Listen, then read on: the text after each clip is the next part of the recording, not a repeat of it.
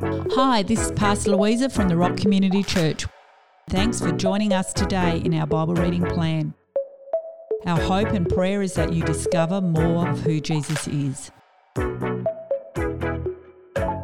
Yesterday in Romans 6, Paul talked about the triumphant of grace over sin and asked, Can we continue to sin because God's kindness and grace will increase? Well, Jesus sacrificed his life on the cross to pay for our sins.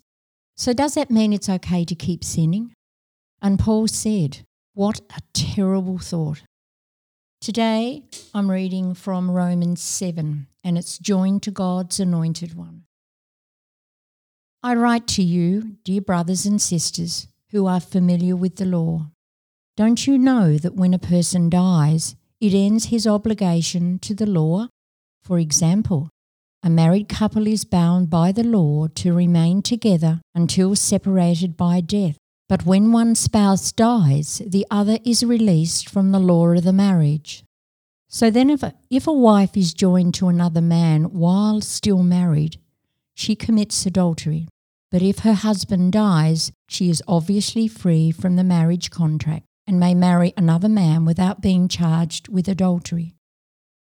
So, my dear brothers and sisters, the same principle applies to your relationship with God. For you died to your first husband, the law, by being co crucified with the body of the Messiah. So you are now free to marry another, the one who was raised from the dead, so that you may now bear spiritual fruit for God. When we were merely living natural lives, the law, through defining sin, actually awakened sinful desires within us, which resulted in bearing the fruit of death. But now that we have been fully released from the power of the law, we are dead to what once controlled us, and our lives are no longer motivated by the obsolete way of following the written code, so that now we may serve God by living in the freshness of a new life in the power of the Holy Spirit. So, what shall we say about all this? Am I suggesting that the law is sinful? Of course not. In fact, it was the law that gave us the clear definition of sin. For example, when the law said, do not covet, it became the catalytic to see how wrong it was for me to crave what belongs to someone else. It was through God's commandment that sin was awakened in me and built its base of operation within me to stir up every kind of wrong desire. For in the absence of the law, sin hides dormant. I once lived without a clear understanding of the law, but when I heard God's commandments, sin sprang to life and brought with it a death sentence. The commandment that was intended to bring life brought me death instead.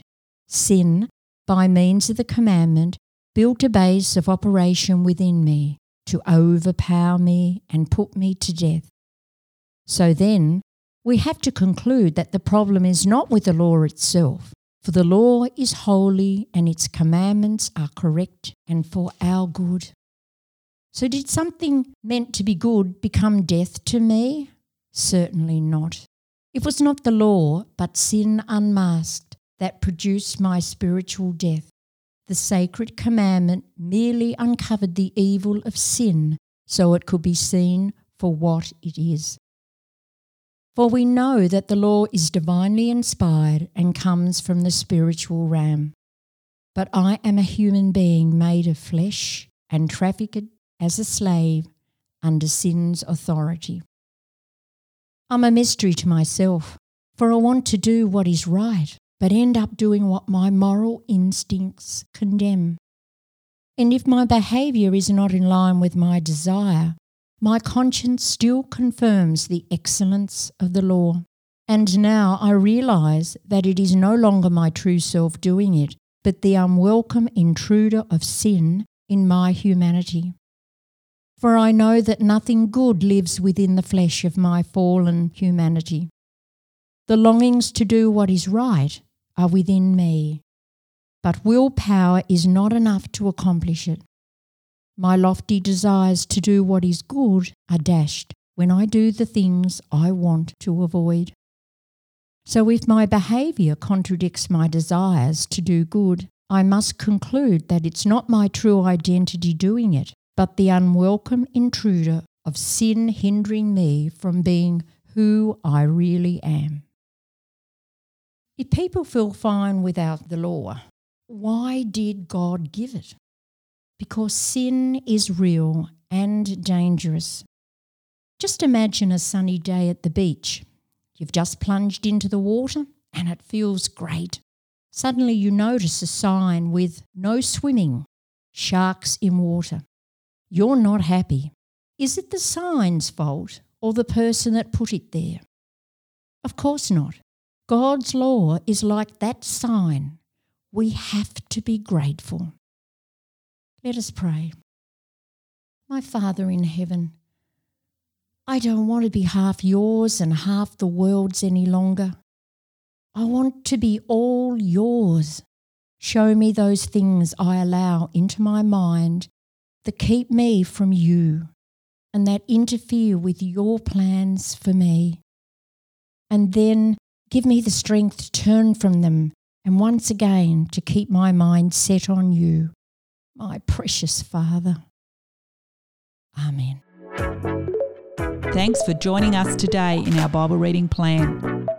Don't miss future episodes. Click follow to subscribe and share with a friend. Have a great day.